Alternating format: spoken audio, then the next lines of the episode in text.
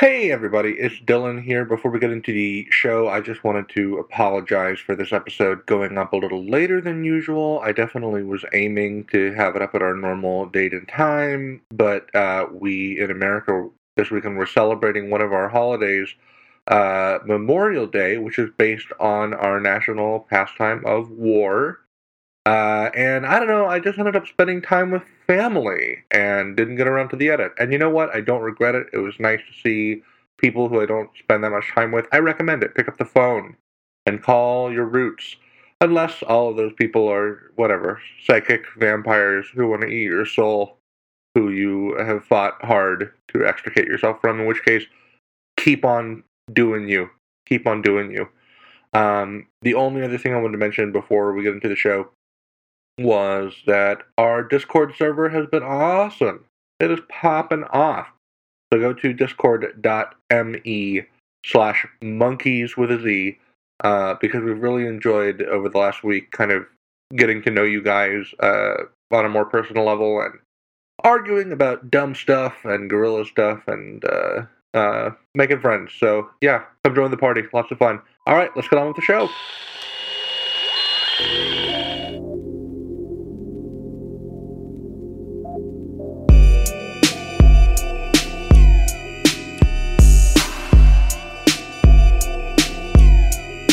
Hello and welcome to Hallelujah Monkeys for May 29th. My name is Dylan Flynn. My name is Trevor Ickrath. Trevor, everything about this is wrong. Right, you're in some kind of uh, alternate conditions right now, right? yeah, everything about it is wrong. I'm my posture is wrong because I'm sitting on a bed instead of in a chair. Uh, I'm in the wrong state. I'm in Kentucky instead of Texas. That's why you sound so different. I well, yeah, my drawl has changed. It's a Right. bit more northern now. Uh, and I'm not alone. I'm in my I'm in a room right now with my wife and my dog, and I'm already starting to get the vibes of being like an abusive spouse who doesn't let their significant other speak when they're hanging out with their friends Does that technically make this the first live episode of Hallelujah Monkeys? because because one half of the episode can be heard by yeah, another human live being in studio. Yeah, live in studio. Hang on, I'm gonna I'm gonna invite my significant other onto mic just so that I don't feel like a piece of shit. Okay. all right, you're you're sh- shifting up the dynamic here, but okay. Okay. Uh, hi, Shelly. Welcome to Hallelujah Monkeys. Hi. Hi, Shelley. Uh, I understand that on the way up to Kentucky, you heard the new Gorillaz album for the first time. Why don't you tell the people at home honestly what you thought about it? I liked the first song. you liked Ascension. Oh, I thought she meant I turned my robot on. She oh, you thought she meant the intro. No, she liked Um, Yeah. Ascension. What did you think about every song other than that? I liked the one with the guy with the poodle. Oh yeah, she liked when she looked down at the playlist and saw that Drum was credited on a song. okay, Her reaction to that was, "Oh, this has the guy with the poodle on it." well, Shelley, thank you for joining us on Hallelujah Monkeys. Yeah, I'm a valuable guest on your show. great having you on. Come back anytime. Gorilla's superfan Shelley Flynn giving her two cents about humans. Not a fan. Uh, Trevor, before we get into the show proper, I wanted to announce that we're going to do a, a new thing, something we've never tried before. Yeah, why don't you tell everybody about that? Okay, so we're going to show our hand a little bit, but uh, we have we have this episode and one other episode after it, and after that, we're going to do like our power rankings, where Trevor and I are going to list our ten favorite Gorillaz songs, and we're also going to rank the main seven Gorillaz albums in order. That's gonna get bloody. It is going to get bloody, but it also might be a little. I think if you're listening at home, you probably have a, g- and you've listened to every episode, you probably have a pretty decent idea of what our album rankings are going to sound like, you know? Plus, there's only like really one correct ranking, and I assume we're both there. So, super fans that we are. Uh, so what we wanted to do is have a third uh, ranking on that episode, and that's sort of an we want to ask you guys. We want to do a poll, basically, right? Right. So what we're going to have you do is, if you're listening, we'd like you to email us. That address is hallelujah monkeys with a z at gmail.com, and then rank uh, the seven main Gorillaz albums. I mean, all the regular ones, no Leica, So why don't we why don't we walk through those? There's the self-titled, there's G sides, there's Right. Demon Days, yes, D sides, yes, Plastic Beach, correct, The Fall, yes. and Humans. That's all of them. Rank them in order from favorite to least favorite, and then type out in order of favorite to still favorite, but not as much favorite, your 10 favorite Gorilla songs. Now, if you want to do some Thai places in there, that's well, not like Thai restaurants, but if you want two songs to tie with each other, that's fine. But any songs you list after 10, we're not counting them for points. That's how it works. Uh, and then we're going to add up, we're going to crunch all the numbers. And then I think what's going to happen is we'll do our list, and then the grand finale, we're going to find out what does the average Hallelujah Monkeys listener think. The consensus among the Hallelujah Monkeys fan base. Yeah, so get those in. Uh, you have until June 12th. That's the deadline. We need your rankings by June 12th to be included in the in the final tally. Uh, you want to go to the news? Yeah, let's get into the news. Trevor, it's been a, it's been a pretty busy week. We have three very interesting stories to talk about this week. Yeah, I'm pretty hype about one of them in particular. Can we start off by talking about the possible leaked set list for the Demon Days warm up gigs? We definitely can. Um, the source of this, I want to be a little cagey about because it does appear to be somebody who is uh, officially linked to the live gorillas. I don't know performance uh, in some capacity. And while I don't think calling that person out on our podcast will will push her over or under the line of being in trouble for doing this, right. I just don't want to. You know, you you get what I'm saying. yeah, yeah. I mean, the information is out there if people want to go find it. For sure. And it's so based on that, I'm going to go ahead and lean towards this being legit. Um, but anyway, as of the 25th of May, this is a, a picture that this person took of a set list and posted on Snapchat. And at the top of it, it says, not a final fucking set list. 25, 5, 17. So I'm going to guess that this is for like maybe the warm up gigs and also Demon Days, but it's not, Right. nothing set in stone here hmm rather than going through every single song on this, the broad strokes of it are it's got e- all, everything from humans except for Hallelujah Money. It would have been really cool to see that in a live setting. I know, good- Even if they did just have uh, Benjamin Clementine like on a screen. I would love to see Benjamin Clementine on a screen because we've already Yeah. seen in the Hallelujah Money video that he It looks like. sick as hell, yeah. Let's talk about what we do have from Plastic Beach. Because there are only three songs here from Plastic Beach. Rhinestone Eyes and Stylo and And Glitter Freeze. David loved that song, dude. it's still here. It won't go away. I have a theory. I have a theory about Glitter Freeze, dude. So I think Glitter Freeze was named after the musician slash convicted uh, sexual criminal Gary Glitter. Gary Glitter, Yeah. and hi- it uses the same beat as his very famous song "Rock, and Roll, Part, Two. You've heard it ev- at every sporting event you've ever been to. Da-na-na-na-na-na-na. Hey, you know that one. I have this weird theory, Trevor, that maybe Damon secretly still believes that Glitter Freeze is going to become a stadium event staple if he just keeps playing it live. I will tell you, it kind of kicks ass live. Like, admittedly, it's Oh, yeah. pretty. It's pretty. Kind of brings the house down. There's yeah. a really great one version of it on that Glastonbury show that Yep. was uh, the live one, and then even the version on the iTunes session I think is kind of cool. But I think we can both agree that if Damon is only going to play three songs from Plastic Beach, it's a it's Glitter weird. Free should not be one of them. on Melancholy Hill. How about how about the most popular song from the album? Do you think that he doesn't like that song in particular anymore? He already has the bell there to do the outro. He has the bell. He has, the bell is right there, Damon. Just play on Melancholy Hill. It's not happening. It might happen. Maybe somebody will talk him into it. But they're okay. Let's talk about the two really interesting things that we're getting that we probably didn't expect to get. You mean the two things close to the end of the main set? Yeah, well, uh, they, I don't know if if we didn't expect to get is the right word. I didn't. I didn't. Okay, so it's well known that one of the featured acts on the Demon Days festival in Margate is uh, a, a UK rapper named Little Sims, who we know is a Gorillaz collaborator, but her song has not come out yet. Right. It's going to be on the super deluxe vinyl edition of the album. Correct. And her song is called Garage Palace Or Garage Palace. or Garage Palace. Yeah, I guess Right. considering the, the personnel involved, it's probably Garage Palace. But hmm that is on the Demon Day set list. So we're getting a premiere of a track, unless it leaks before then. Uh, we're getting the official premiere of, of a new Gorilla song live at Demon Days Festival. Worth mentioning, worth reminding you, if you're listening, that this whole festival is being streamed thanks to our our our alt right brethren at Red Bull. And when is that happening? June 10th. I didn't want to look it up, but I'm pretty sure that's right. Hail Gorillas. Anyway, that's not the only really cool thing we're getting. I'm Oh, even man. more psyched about this. Out of Body is on the set list. Dude, do you think that this is? Do you think Out of Body is going to be just for this festival, or is that going to be in the mix? I don't know. I would On really tour. love to see it live. I can't imagine how much fun that would be. Super cool. Uh, Trevor, Dylan, did you know that Gorillas has a lot of friends who are not people but companies? yeah, they do seem to be pretty. They do like rubbing shoulders with the uh, with big money. it's true.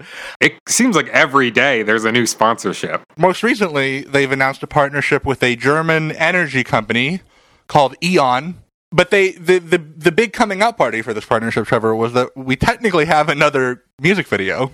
Yeah, uh, for We Got the Power, which uh, proves uh, both of us from a week ago wrong.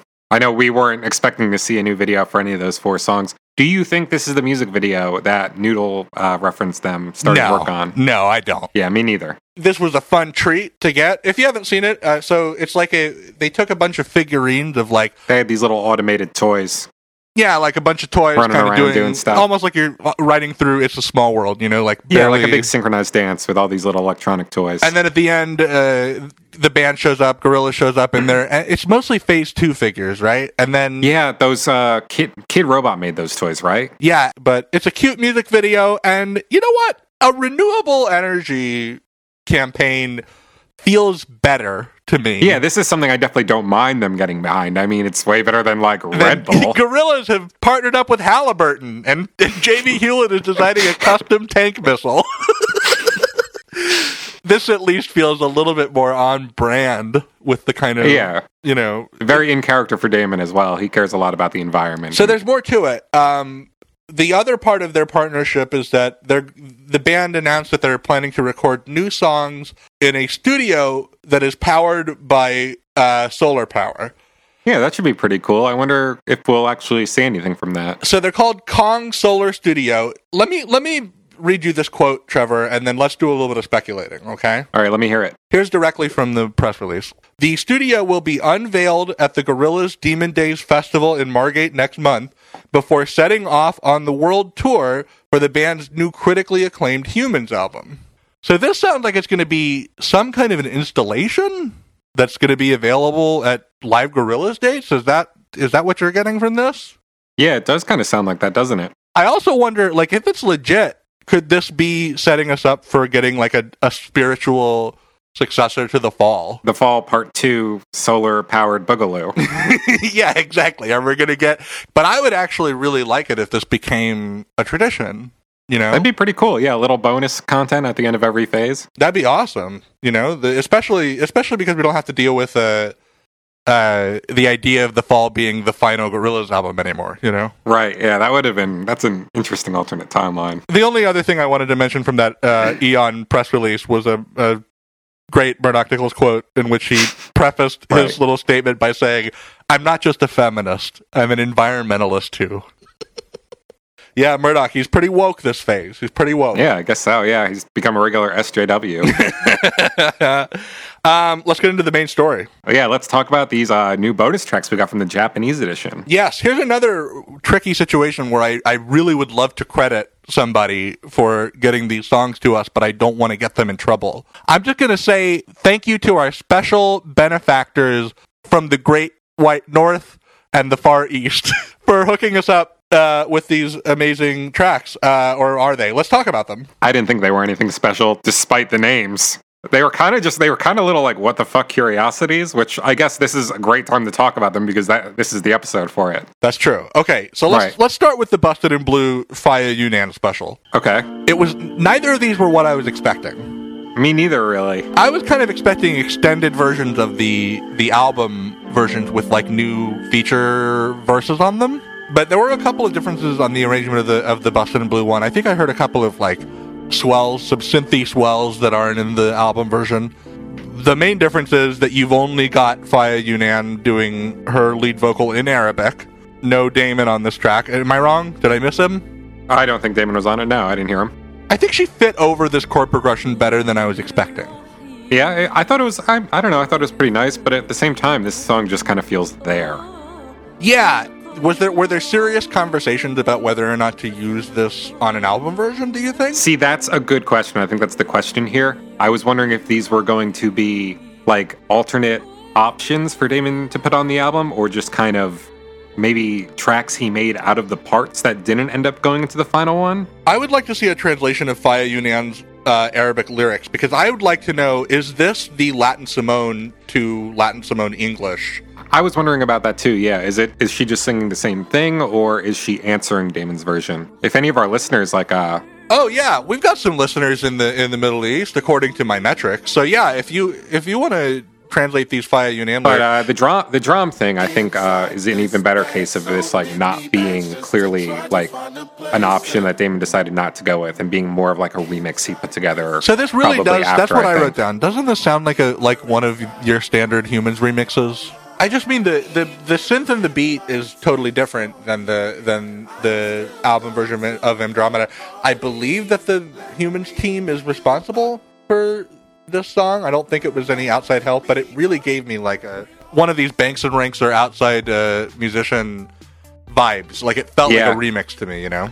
I think probably what uh, I know I was expecting, and you, I imagine you might have been too, was uh, this was just going to be like Andromeda the song with a little guest verse bridge for a drum or something like that. And instead, what we basically get is the same drum verse kind of over and over and over. And yeah, over. something that feels like would fit into the song is a bridge like that, but just is kind of copy pasted throughout the song. I, I don't know. It didn't really do anything for me. Well, I did like that. I did like the synth solo on the outro. Yeah, that was cool. Yeah, I just I That don't know. almost I felt thought- like. Do you think that almost felt like maybe an element that was potentially in play for the album version at one point that they put on this version? You know? Possibly. I don't know. The more like everything I've heard about Andromeda just makes me feel like the final version that Damon went with is the best version of the song that could have been. So Well, and speaking of, why isn't drums bridge from the album version on this version? who knows, man? Seems like if it, if you're making a dramified version of Andromeda, uh, Andromeda, then wouldn't you just use all of your drum? Anyway, I got. I don't know. I guess it's just a home for all the th- stuff that he didn't use. it, it's a curiosity. It definitely also gives us a better picture of what we can expect from the other alternate versions on the upcoming Super Deluxe that are marked as blank special. You know, Yep. we're so grateful to the the friend of the podcast who helped us get our, our greasy little fingers on those uh, alternate tracks. And then, should we just get into the round table? Yeah. Let's uh, get into these rarities that we're going to be talking about. Gorillas. Back the fuck up. Trevor, today's episode is going to take some context to explain Yeah, exactly it's, what it's a we're little doing. different than what we're usually doing because we've kind of run out of actual proper l- releases to talk about. We're we're breaking up all of the either uh, collaborator focused or non album focused gorilla songs that we have not yet gotten to on this episode. There's too many for one episode, and there's not quite enough for three episodes, right? Of course, perfect. So then we were kind of looking into well, how do we how do we split these? If we split it down the middle and we just like end in the middle of phase two, that's going to feel weird, right? Yeah, that would not. I would. That would drive me insane. So we decided to do something much easier, and we've built a giant wheel like the one that exists on The Price is Right. Yeah, or the Wheel of Fortune or something. Right. Except for you know, Wheel of Fortunes is is uh, horizontal, and Price is Right is vertical, and ours is diagonal. Yeah, we, we kind of ran out of parts to build it halfway through, so it's got a little bit of a tilt to it. It looks very dangerous, actually. hmm what we're gonna do? We have thirty songs to get through, so we're gonna do fifteen today, and we're gonna we're just gonna listen to the ones we're gonna discuss the ones whatever the wheel lands on are the ones that we discuss. All right. Right, and this week I will be spinning the wheel and you will be announcing the names of the songs. Is that correct? No, am, is that right? Is that what we're doing? Okay, I think so. Okay, that's what we're doing. That's what we're doing. Did you want to spin? You can spin the wheel first. You really want to spin the wheel first, don't you? you know what? No, I'm going to be the bigger man. You're going to spin this week, and I'm going to announce. All right. All right, all So- right, let's do it. So what's Are going to you ready happen to is I don't think we need to say anything else. It's not like we have to talk about when we'll talk about when these songs came out as we get to them. Okay, uh, when you're ready, spin that wheel. All right. Uh, and the first rarity is Pirates Progress. Okay, pretty good place to start because uh, it's kind of based on the kind of served as the intro to Plastic Beach. That's true, or did it? Okay, so this was released uh, in March of 2010 on the iTunes Deluxe and Japanese editions of Plastic Beach. And if you've never heard Pirates Progress, you've heard some of it probably, because it was sort of edited down into the orchestral intro of Plastic Beach. But the album itself segues into Pirate Jet, which is weird. Yeah, it has that little dinging bell that kind of goes into it, right? So, do you think that at some point, like, was there a version of Plastic Beach at in play at some point that had this full song into Pirate Jet? You mean in between um, Cloud of Unknowing and Pirate Jet as well? Like, Yeah, I guess. I guess that's where you put it, unless Pirate Jet was somewhere else on the album. honestly, I think that would work pretty well having a little uh, extended uh, reprise of the intro right before we get the uh, final song on Plastic Beach. And Cloud of Unknowing kind of ends with that that Symphonia Viva sting, so it would make yeah, it would, sense. to- it would make for a really good transition. Interesting, interesting. I should have I should have tried Mm-hmm. it sequenced in with the album this week to see how I like that, but I didn't do that. like uh, I think we touched on during our Plastic Beach episode, this is just kind of like a really beautifully composed song. This is all Damon, right? It yeah, no other credited arrangers or composers on this song. Just every member of Symphonia Viva gets their credit. Obviously, I, you know what this really feels to me. It's it feels very directly like kind of Gershwin inspired. Like once you get Oh, totally. once you get clear of the of the bit that we know from the orchestral intro, it really gets into this kind of like there's clarinets and it's kind of blending that whole jazz and and classical thing that like songs like Rhapsody in Blue. I'm not necessarily a classical music I could almost see this getting its own kind of like a sequence in like uh, Disney's Fantasia movies. for sure. And I Yeah. just just fair warning, I'm not I'm not like a connoisseur of, of orchestral music, so to an extent I guess I'm talking out of my ass here. But to my ears, this sounds really confident to me, you know? Yeah, this sounds like a pretty rich, confident, intelligent composition for for full orchestra. I'd honestly be interested in hearing an entire album worth of Damon orchestral arrangements. Yeah, and I think that, you know, obviously he'd already done Monkey Journey to the West by this point, so he'd worked in the opera. I don't know, man. This is really beautiful. I think uh, it's a really rewarding listen. It, it stands alone. Like, it doesn't feel like a curiosity. It feels quite, you know, fleshed out. It feels like a Yeah, real. I like it a lot. A very finished piece. So, do you want to get on to the next song? I'm going to spin the wheel. oh, shit. All right, here we go. Here we go. The next uh, rarity is Small Time Shot Away by The Massive, Massive, Attack. Attack, collaboration. Yeah. featuring 2D.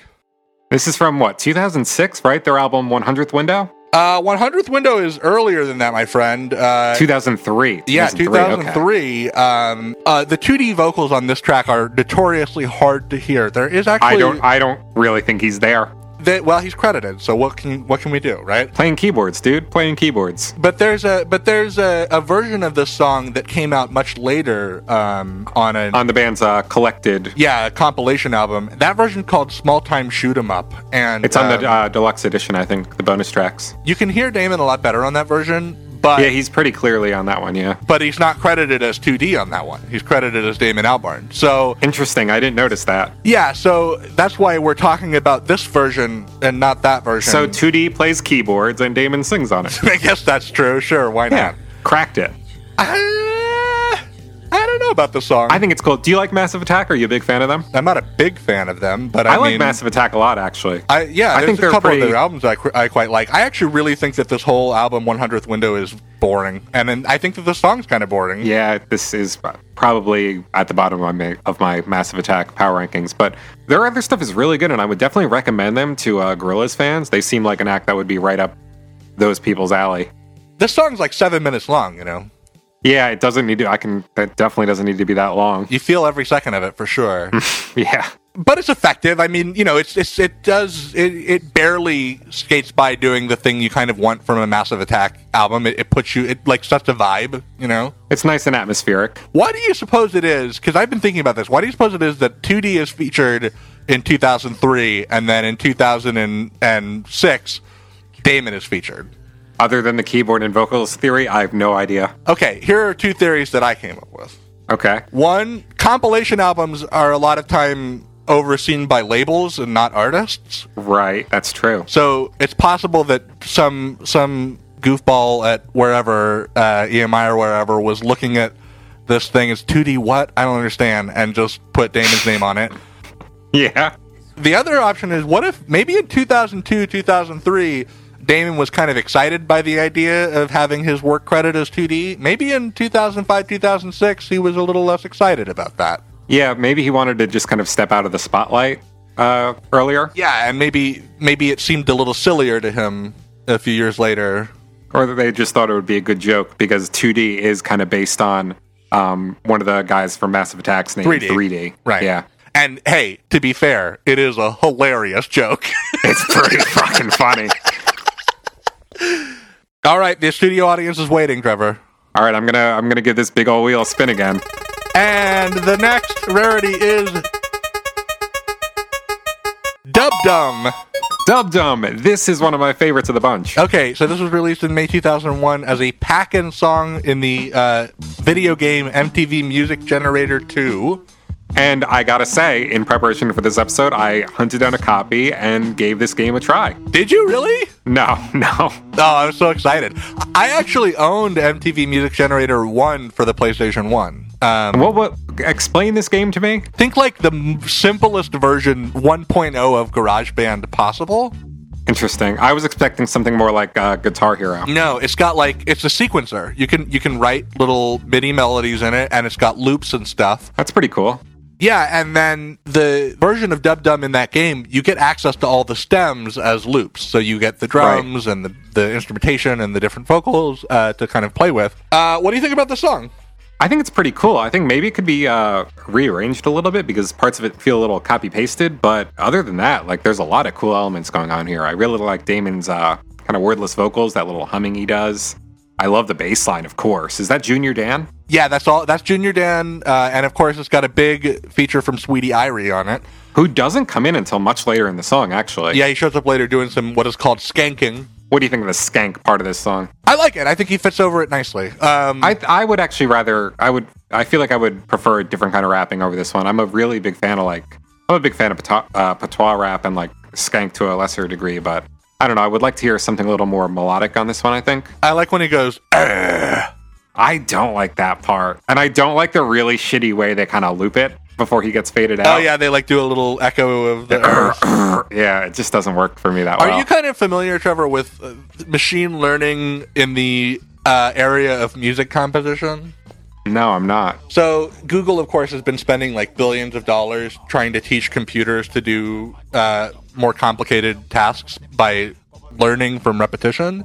Um, Great, that's not scary at all. And one of the areas they're looking into is music composition, and they and they've gotten like really sophisticated versions of this software where you can like give it all of the Bach compositions that have ever existed, and then say write something like this, and it'll spit out something that sounds a little bit like Bach. Mm-hmm. This almost sounds like you did that with Gorillas. Like this sounds a little bit, yeah. like the most pure distillation of that phase one gorilla sound. You know, like no bells or whistles, just like here's kind of the elements of a gorilla song. Yeah, it's very dubby. It's kind of dark. It's got this uh, spooky vibe to it. Yeah.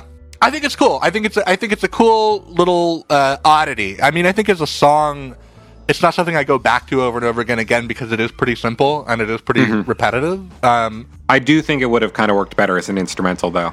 without the without the any of the vocals on it. Yeah, I think it would have been a cool little dubby companion to uh, a track we're probably talking about later on, uh, film music. Maybe so. Maybe so. Would have co- formed a cool little uh, trilogy of Gorillaz instrumentals from uh, Phase One. You know, double bass, film music, and then we would have had this one. well, Trevor, if you if you do pick up an aftermarket copy of MTV Music Generator 2, you can make an instrumental version. All the more reason to hunt one of those down. Yeah, get out your PlayStation 2 and make a Gorillaz album like Damon's going to do on the Humans tour. Yeah, but first, why don't I give this uh, wheel another spin? Okay. All right, here we go. And the next rarity is Feel Good Inc. Noodles demo. This one sounds kind of shitty. I should just say off the bat. Uh, yeah, I think that's fair. I think that's pretty fair to say. Um, And this showed up as a this was one of the last songs uh, from Phase Two that we got, I think, right? yeah, uh, okay, so it was released in December of 2006 on the US iTunes EP of Feel Good Inc. The main difference in the arrangement of this song is that the they kind of brought that that little string rise and fall that happens at the end of every two measures like way forward. Yeah, way forward, and they play it a little more, I think, right? maybe so. It's there in the album version, but it's it's kind of it's more of a whisper in the album Not as noticeable at all. And I think the uh, acoustic guitar is probably a rougher take, right? sounds like it and there's also kind of like there's less what i guess i would call soundscape that kind of rounds out the mix of that part as well Yeah, and De La Soul are uh, obviously not here yet. you just get a copy paste of the of the rough draft lyrics version of A very rough draft. i mean it is interesting that you can you can look at how much made it onto the album version versus what's on this version to kind of see da- a little look into damon's lyrics writing process um i'd say probably 40% of what's Yeah. on this version made it onto the album version Yeah, his voice sounds very interesting here, though. it's much rougher It's very, and it's got a kind of high squeaky quality to it almost at times. Yeah, and I mean, it sounds like this demo is pretty far along by this point, right? Yeah, it's very, the song feels very fully planned out. It, it almost seems like everything that needed to be played on an instrument in the studio had been played. Like, so from Right. here, you just needed Damon's final lyric and you needed Danger Mouse to, like, tweak the knobs and, and put everything in its place. Um, interesting document, not something I'm going to go back to very often, probably. Here's here's the question though. Why is this Noodles demo, whereas Don't Get Lost in Heaven, as it appears on D sides, is just an original demo? I don't know. I don't know what that's all about. Is it, is it, because Noodle supposed she wrote all of Demon Days, right? Isn't that in the lore? Right? Yeah, yeah, hmm Mm, I don't know. I'm not sure what to make of that either, Trevor. I'm not sure. yeah, yeah. Not not a super ton to say about this one though. No, neither. So let's give this wheel another spin. Hey, the next Hey. Uh, song, Trevor, is film trailer music. One of the worst songs in the Gorillas canon. I think that this is the worst Gorilla song. But first, let me uh, go ahead and say that this was released in December of 2007 on the Japanese edition of D Sides. Uh, it was intended to be used in an in a abandoned concept for a trailer for the documentary Bananas, um, which apparently was going to be a spoof of the Clockwork Orange trailer. Um, Interesting. Yeah. This sounds like kind of a phase two take on Phoner to Arizona to me. Interesting. It sounds like Damon kind of rolling his elbows along a keyboard it does not and then sound kind good. of slamming on it a little bit. it does have a speed up, which I don't think exists anywhere else in the Gorillaz uh, catalog. And it's got does that womp, womp, womp, womp, womp, womp, womp, womp, womp, womp, womp part.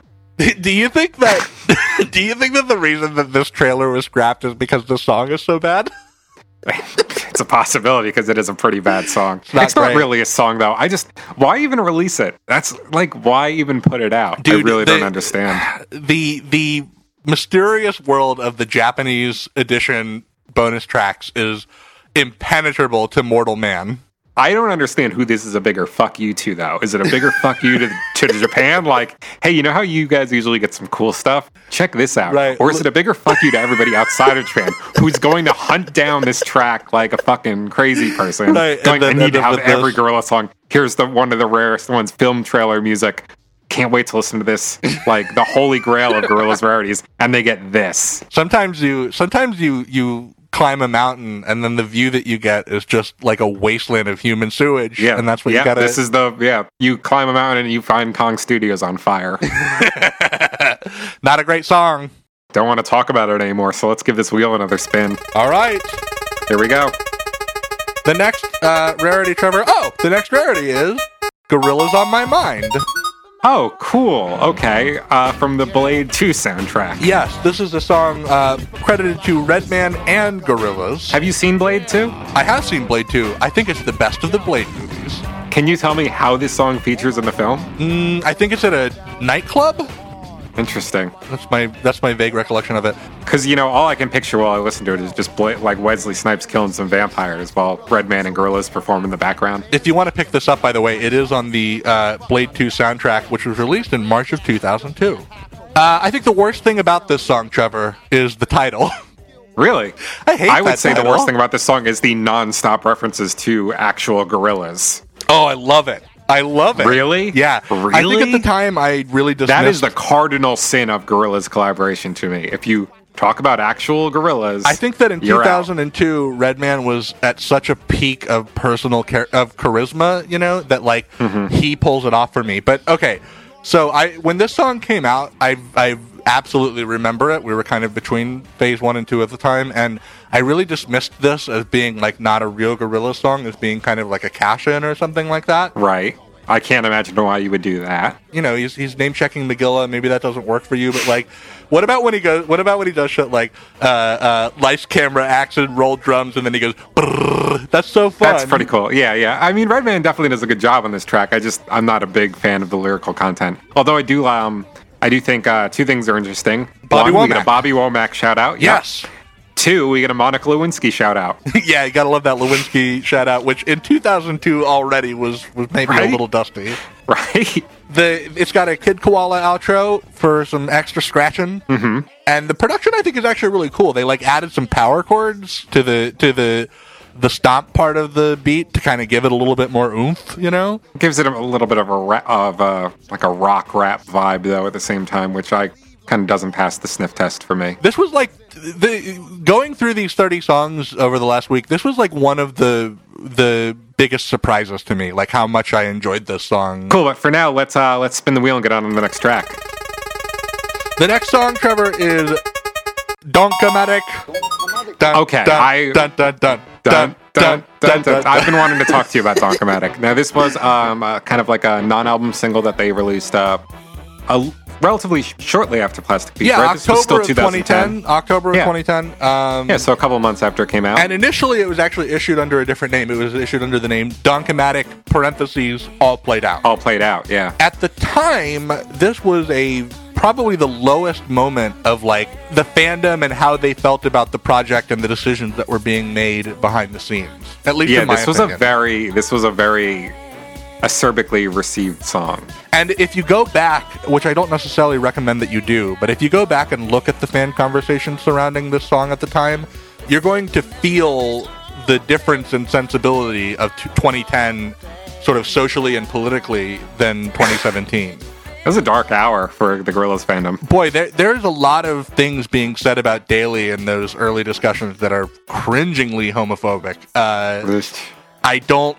I don't know what to say about that because I don't want to invalidate people who dislike Daly on this song as being homophobes, but a lot of the conversation around the song at the time was quite hateful and politically charged uh, in a way that, that really made me uncomfortable. Um, but then I will say, interacting with the fan community now, I really feel like this song's been reevaluated. I whenever it comes out, Definitely, I think in uh, in light of humans, the new sound we got with this album, I think it cast this one into an entirely different light. Oh my gosh, completely. I mean, for one, you've got Damon kind of playing this brief cameo role in it, just doing the talk to me, talk to me. It's got a whole dance vibe to it, and then it's got all these references to personal technology and personal technological would have advice. fit in completely like uh seamlessly into humans Yes, exactly. Um, I will say that from day one, I loved this song.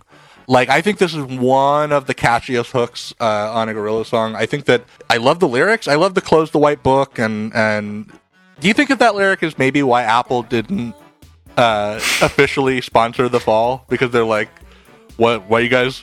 Why you guys No, dissing I on don't. MacBooks? i don't i really don't i'd be very surprised if anybody at apple has heard this song and true. if they have i don't think they really picked out that kind of little subtweet that uh damon included here what do you think about Donkomatic, Trev?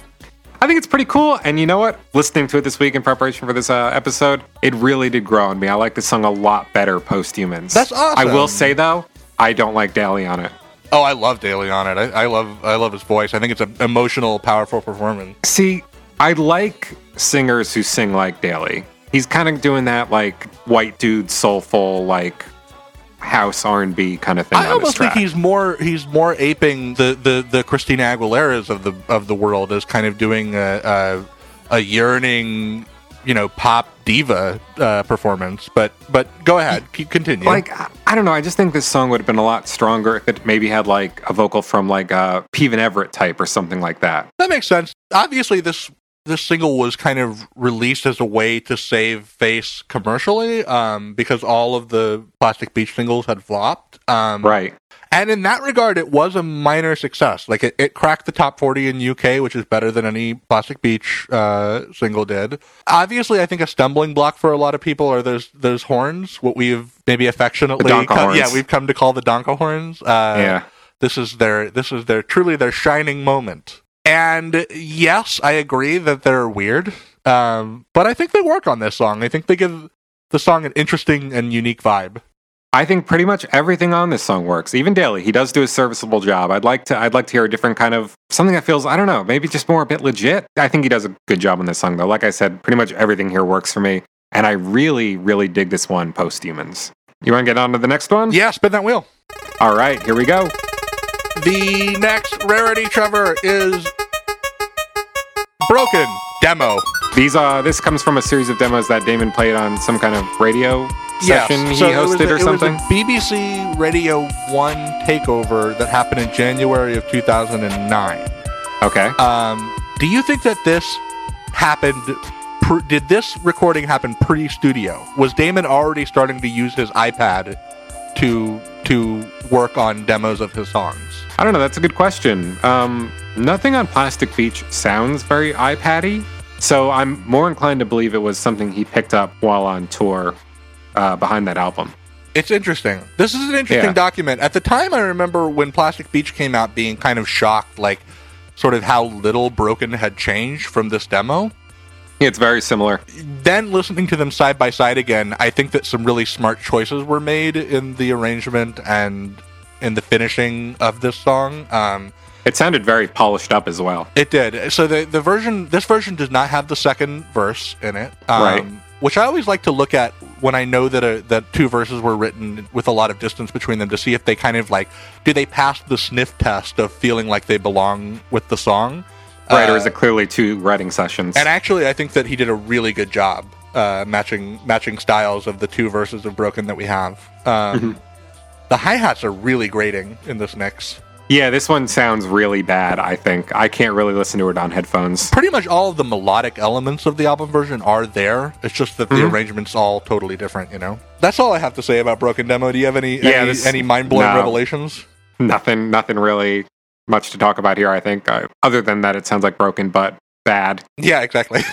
All right, so let's uh, give the wheel another spin. Here we go. Okay, the next rarity. Oh, Trevor, I'm so excited to have a conversation with you uh, about a, s- a little song known as L'amour est un oiseau rebelle, Gorillaz remix. I have I have a question for you about this one. I have questions too. Let's lay them out on the line. First, what the fuck is this? Okay, I have que- I have answers to that question. All right. Uh, this song, Trevor, was uploaded in August of 2001 to MTV.com, and it was used to promote the 2001 MTV Video Music Awards. Uh, and if you do a little poking around on the Wayback Machine, the Internet Archive, you can see the original uh, page. And this was not the only remix of this song. There was a remix of La Moraston Oiseau Rebel by Timbaland, The Neptunes, Jermaine Dupri, and P. Diddy. Did you look up any of those other ones? Could not find a single one of them, Trevor. Bummer. You'd have to go to like uh, Neptune's unofficial for that. To Hallelujah Diddy. Contact the guys at Hallelujah Diddy to see if they have it. Uh, the reason that they used this was because the the 2001 MTV Video and Music Awards were being held at the Metropolitan Opera House uh, in New York City, so the opera tie-in is why they grabbed this song from Carmen. Everything's starting to come together. I've seen a lot of real love uh, expressed for this remix within the Gorillaz fan community. I think it's I think it kind of kicks ass. I honestly, don't know. Ah, I don't I know think about it's that. pretty cool. It's like so dubby and spooky and just kind of haunting. Can I talk to you a little bit about this song, "The More Eston Weslow Rebel," and why it's important?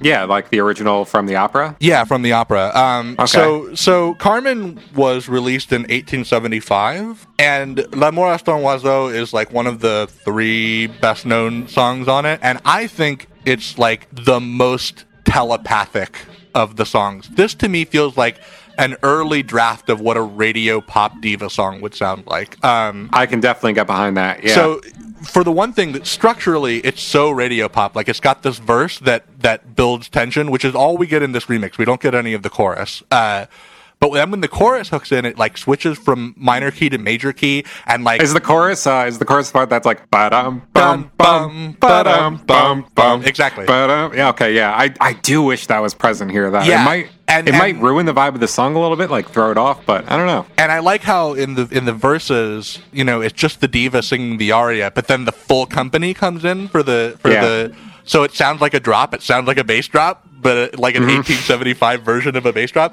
And then even the lyrics are like weirdly like you could totally hear some of these lyrics being written in like a, a 1980s like super dramatic pop song. Here, let me let me quote a couple of them to you. Uh, Love is a gypsy's child; it has never known the law.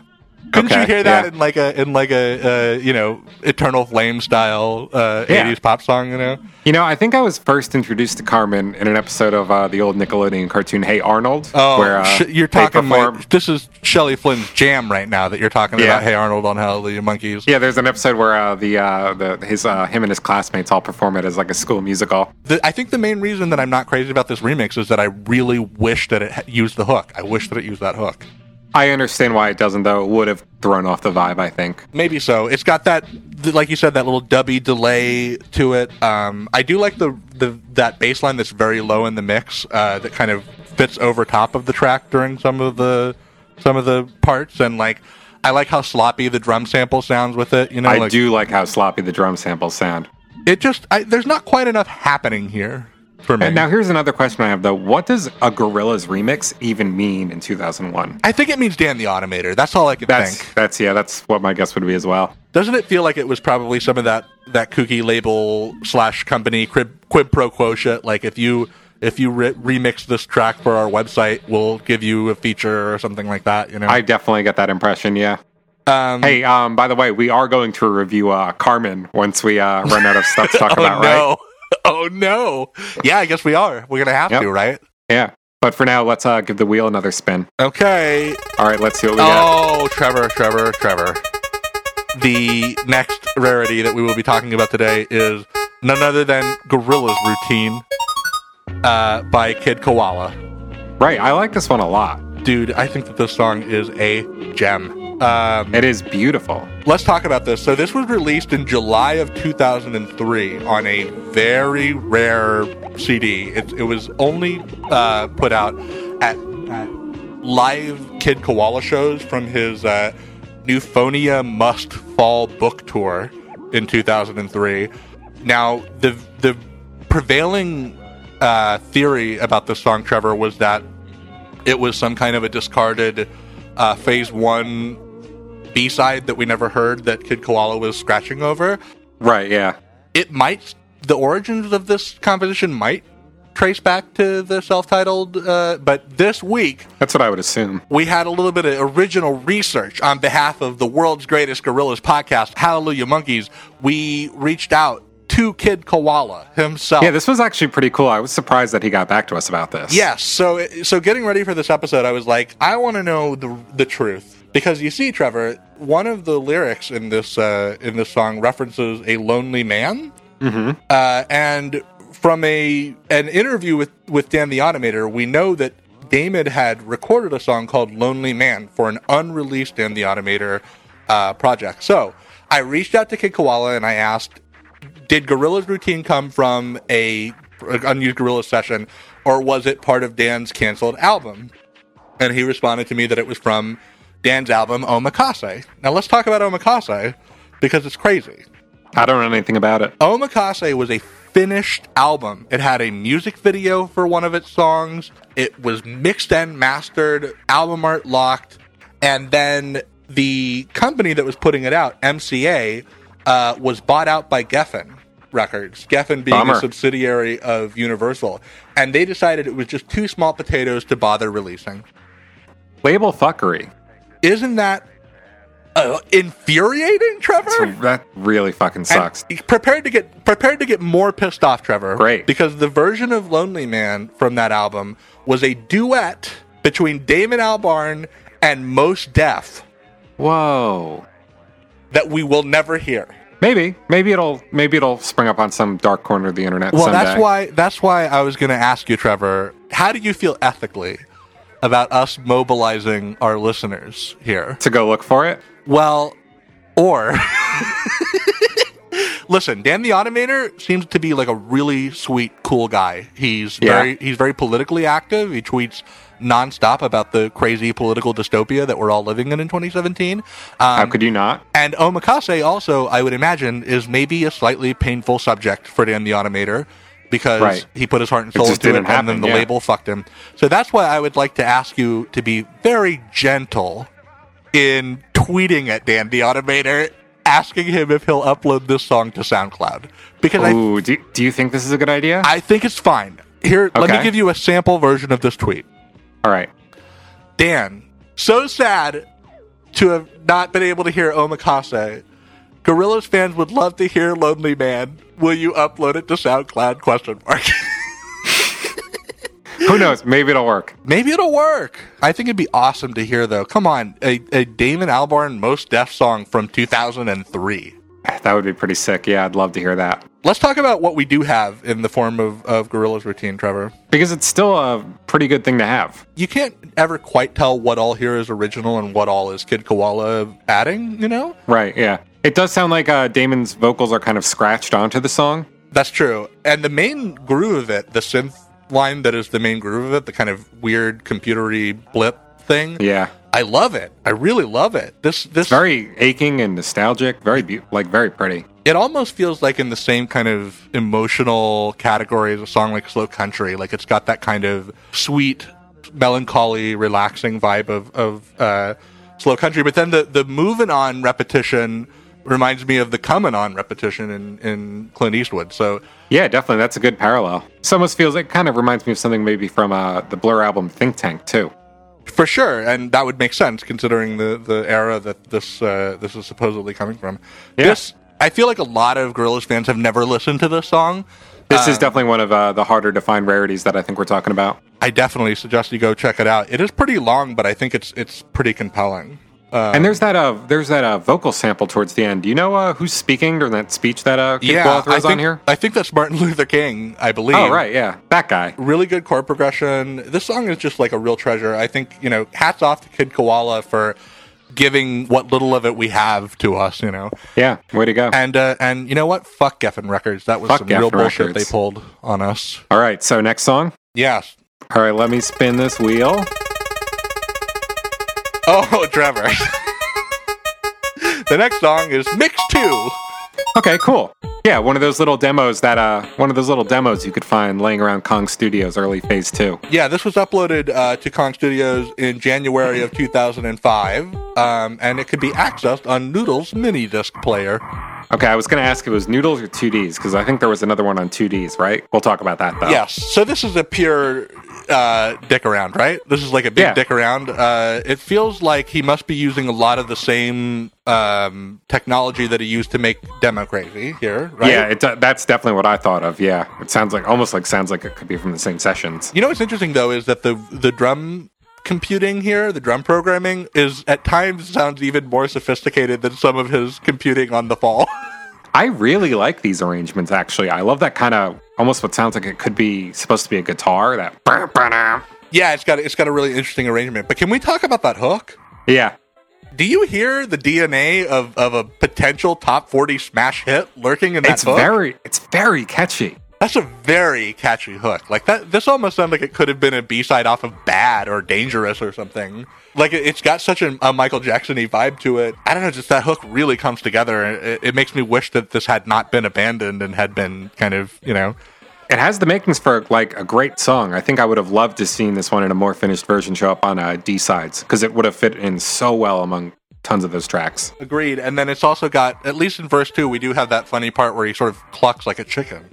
Yeah, there's some he makes some weird he makes some weird noises on this track. Yes, he does. Uh, Yeah. I, I don't think that there's a canonical uh, confirmed set of lyrics for this song, but if you look online, you can find some really funny guesses. Yeah, it's very it's one of the harder uh, Damon performances to interpret though, I think. But I mean, uh, am I wrong? I'd love to hear some musically inclined Gorillaz fans take that hook and do something with it, and like make a make a cool 1991 era Michael Jackson smash hit out of it. You know? That'd be sick. Anybody who's listening, feel free. Yeah, man. Yeah, but uh, let's give the big wheel another spin. Oh snap! Because the next song that we're going to be talking about, oh, we're going to be talking about uh, Three Hearts, Seven Seas, Twelve Moons. Kind of a sister track to uh, Pirates Progress. That's true. This was released in March of 2010 on the iTunes Deluxe Edition of Plastic Beach, not on the Japanese version of it. And like Um, Pirates Progress, it is an extended orchestral piece that I assume was arranged entirely by Damon again. Yes, and I don't think this one's nearly as effective as Pirates Progress. Um, No, it's just kind of a. It's a little. It's definitely the lesser of the two. I It- still like it a lot, though. It sounds like it could be, like again, very Gershwin esque. Doesn't it kind of feel like a like it's sort of regally restating one of the little moments from that Benny Goodman song "Sing Sing Sing" because it's like ba da ba da ba ba ba ba, which sounds a lot like ba da da da da da da da da da. Sounds a lot like that Benny Goodman uh, song to me. I didn't hear that, but now that you uh, pointed it out, I probably will always have to think of that. Sorry, You know, whenever ha- you know, because I listen to Three Hearts, Seven Seas, Two Moons very frequently. yes, all the time. Uh, This feels a little bit more like a style exercise to me than like a full, warm, complete composition. The way that sounds like Pirates- a pretty good way to describe it. Style exercise. Yeah, you know what I mean. I mean, Symphonia Yeah. Viva is doing a great job, obviously, and I think wasn't this used for one of the Plastic Beach teaser videos? Wouldn't surprise me. That sounds about right. I think it, it's fine in that context too. Um, Yeah. but yeah, the the title was something I was thinking about, Trevor, of of potentially being a tie-in to the story of Plastic Beach. Um, Right, because uh, what's his name? Most Def's character was uh, s- uh, what was it? Sun, Kill Moon- Moon. Sun, Moon, Stars, Sun, Kill Moon. Right, No, right. Sun, Moon, Stars. No, not that. I think uh, Three Hearts, referring to there being only three members of the band with hearts now. Seven Seas, meaning the the distance that they had to cross, and Twelve Moons, perhaps the length of time that it takes to get to Plastic Beach or to Point Nemo from the mainland. Oh, You're fired from the podcast. Why? Well, I think that three hearts connection. Get out of here. What do you mean? Cyborg Noodle doesn't have a heart. You really think Damon would title a song after how many hearts are in the cartoon band? Well, maybe not. Now that you put it Yeah. that way. I mean, Murdoch was God back in phase two, but I really don't think Damon was that interested in having a cartoon representation of the band. I don't know. This seems like a tasteful statement of the lore, though. Like the idea Hey. of, of this image of of there being only three living souls left in the ba- band, sort of traveling to the the island. I don't know. I like that take of it, Trevor. Well, you know what Radiohead says? I might be wrong. That's true. That's true. But I'm probably the one who's wrong, if I'm being honest. Who knows? Let's get on to the next song, though. Put that argument behind us and spin the wheel again. oh snap! The next uh, rarity, Trevor, is "I Got Law." Uh, which is a blur song, so maybe it shouldn't even be on here, but whatever. It definitely counts because it is the original demo for the song that would become Tomorrow Comes Today. Yes, and it was released in March of 1999. Uh, it was a Japanese bonus track on the deluxe edition of Blur's 13. Another bit of a maybe a fuck you to Japanese fans or Blur fans located outside of Maybe Japan. so. Imagine though, I this is something I kept thinking about when I was listening to this in preparation for the episode. Imagine being a Blur super fan who tracks down all these songs and getting the Japanese edition of uh, 13 and getting this weird little demo like that. You know, you can't imagine anything ever coming from. Well, at And least then, they like, got that. At least they got that great lyric. President, he just got hair down below.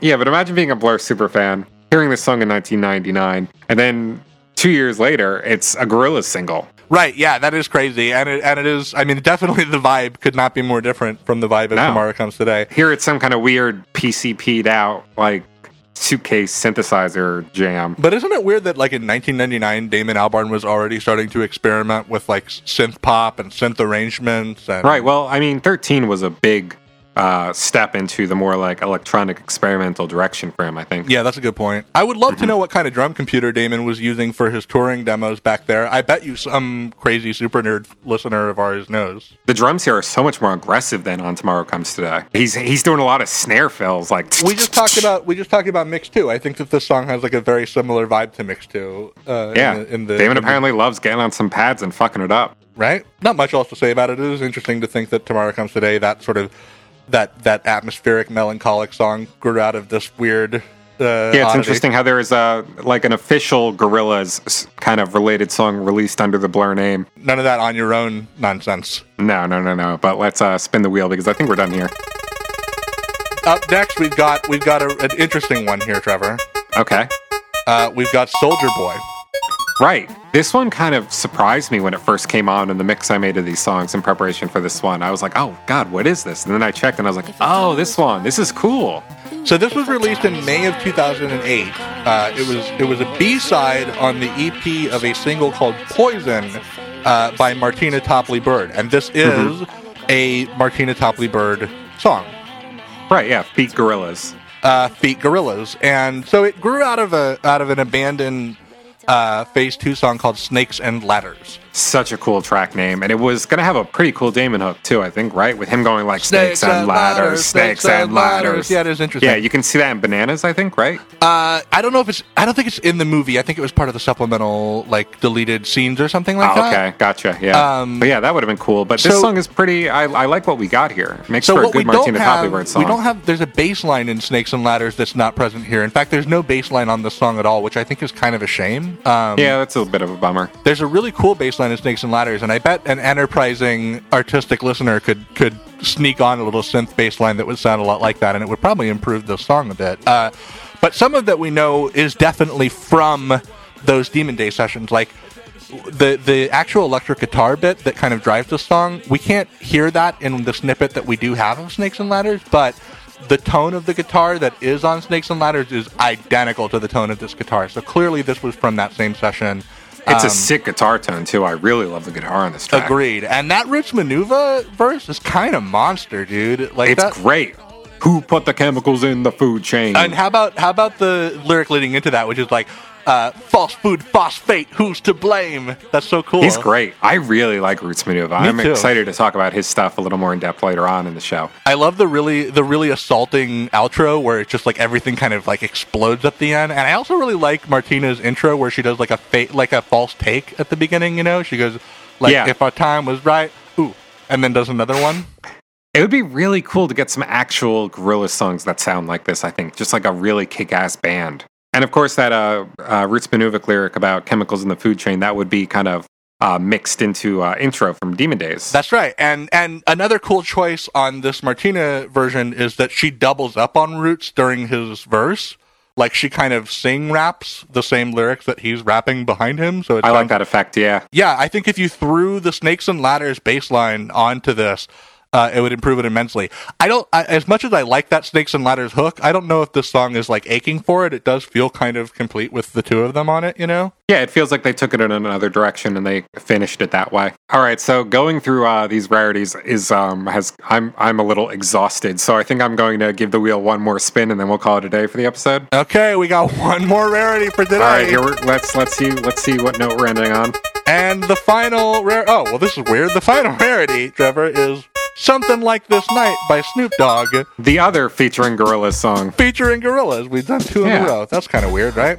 Yeah. Um, this was uh, released in March of 2011 on the album Documentary. Uh, Documentary. We know for sure that this is a, a leftover of the Plastic Beach sessions. Um, here's an interesting credit. Here's an interesting credit, Trevor.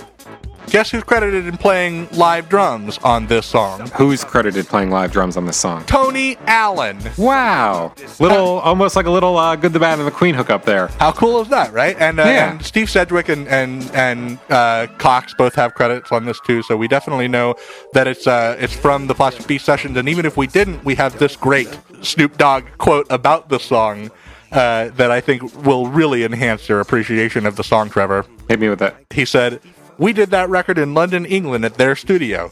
The track made me want to sing and have fun and whatnot." I don't give a fuck. It's like maybe I can smoke with you, maybe I can't. You know what I'm saying? I do. I know exactly what he's saying. I will say that his his reggae man Snoop Lion intro feels a little bit embarrassing in the cold sober daylight of 2017. Remember when he was Snoop Lion for a minute there? I sure do. I sure do. You like Snoop Dogg? You like Snoop Dogg? I like Snoop Dogg. for sure. I think uh, I think think, it's great. I think that that his his first solo album is amazing, and obviously his work on the Chronic. Doggy Style's a classic. his work on the Chronic and his work on the Chronic 2001 are both uh, uh, really terrific, and he's, he's he's got like spots throughout his career where I think he was uh, really on top of his game. I think that this album is not one of those spots, and Yeah. this era in general isn't necessarily like a, a highlight era for for Snoop. Um, This is a fun little track, though. I think the best line he gets out on this one is "The life I live's incredible. These trees I breathe are medical." Yes. Yep. Absolutely. I do. I wish this one had kind of a stronger hook, though. Well, you know, I feel like you can hear Damon in the first line of that hook. Uh, just Yeah, the- definitely a little bit. His voice is somewhere in the mix. at the very beginning, the "If you never tried it" line, and then it, and then somebody else takes over for him. This almost sounds. Here's what I think this song sounds like to me, Trevor. It sounds like what Snoop imagined a collaboration between him and Gorillaz would sound like in his head. You know, I think this uh, sounds a little closer to what people may have expected the um, Snoop Dogg collab on Plastic Beach to sound like in the Oh, first place before we definitely, actually got definitely. that song. I know this is kind of like what I was expecting it to sound like. it's got those Donkomatic horns. It does, yeah. I'm doing kind of a reggae thing here almost. Yeah, the, well, which which maybe again, maybe that was like a little harbinger of what was to come. So because this is weird and none of these songs are really connected, and we can't really give this a piece of punctuation. Uh, let's just say what our what our pick of the bunch is and what our least favorite of the bunch is. How about that? Yeah, so uh, I think what I really took away from uh, the uh, my listening sessions in terms of what we talked about this episode, I really liked Dub Dum. That one stuck out to me a lot. Again, that Carmen remix. Really surprised by how taken I was with that one revisiting these tracks. That's cool. And the big one was Donkomatic, which took on a whole new life for me uh, post humans. Uh, for me, Donkomatic, if it had been on Plastic Beach, would have been top three on Plastic Beach for me. That's how much I love this song, and it's uh, and it's one of it's in like the top five Gorilla singles for me. So I've always been on Team Donkomatic uh, for sure, and uh, and then beyond that, Gorilla's routine I think is is a really magical Phase One era feeling uh, thing that I that I hope more of you will go out and listen to. Really nice. Do you want to talk about the ones where uh, we kind of revisited them and we're like, what the what the fuck is this? Yeah. Okay. So for me, the broken demo I find very difficult to get through because of that mix. Uh, Yeah, obviously, film the- trailer music was is another one that's just like, why does this exist? I think that that's the worst Gorilla song or the worst release song with Gorillas as a, as a, as the credited artist. Um, but hey, maybe maybe we got some film trailer and music fans out there. Trevor. yeah, maybe we'll hear from them, get some hate mail. What do you guys think? Do you think that f- that film trailer music is the undiscovered gem of the Gorillas catalog? Then certainly we want to hear from you. Reach out to us. You can email us at hallelujahmonkeys at gmail.com. You can hit us up on Tumblr. That, of course, is hallelujahmonkeys.tumblr.com or on facebook.com slash hallelujahmonkeys or on Twitter at Gorillas Fancast. Once again, please uh, send us your song and album rankings so that we can include you on our upcoming Power Rankings episode. Let us know also what you think about those two new alternate versions. Maybe maybe you think we didn't give those a fair shake. Maybe there's some super fans of the Drum special, Trevor. Yeah, maybe they just completely made the album totally click for you once you uh, heard this drum verse that got cut. Yeah, maybe you'll do a Trevor Ickrath version of where you resequence humans and you drop the album versions and put the Fire Yunan and Drum specials in in their place. Maybe you're that person. So that ends uh, part one of our of our rarities retrospective rarities roulette. Uh, Next uh, next week we'll get to uh, the second half, but until then, Dylan, would you maybe say that we're uh, all played out for now? yeah, we're all played out, played out, all played, played out. See you next week. out. Thanks for talking to me. Something like this night. Party people you invite. Something like this night.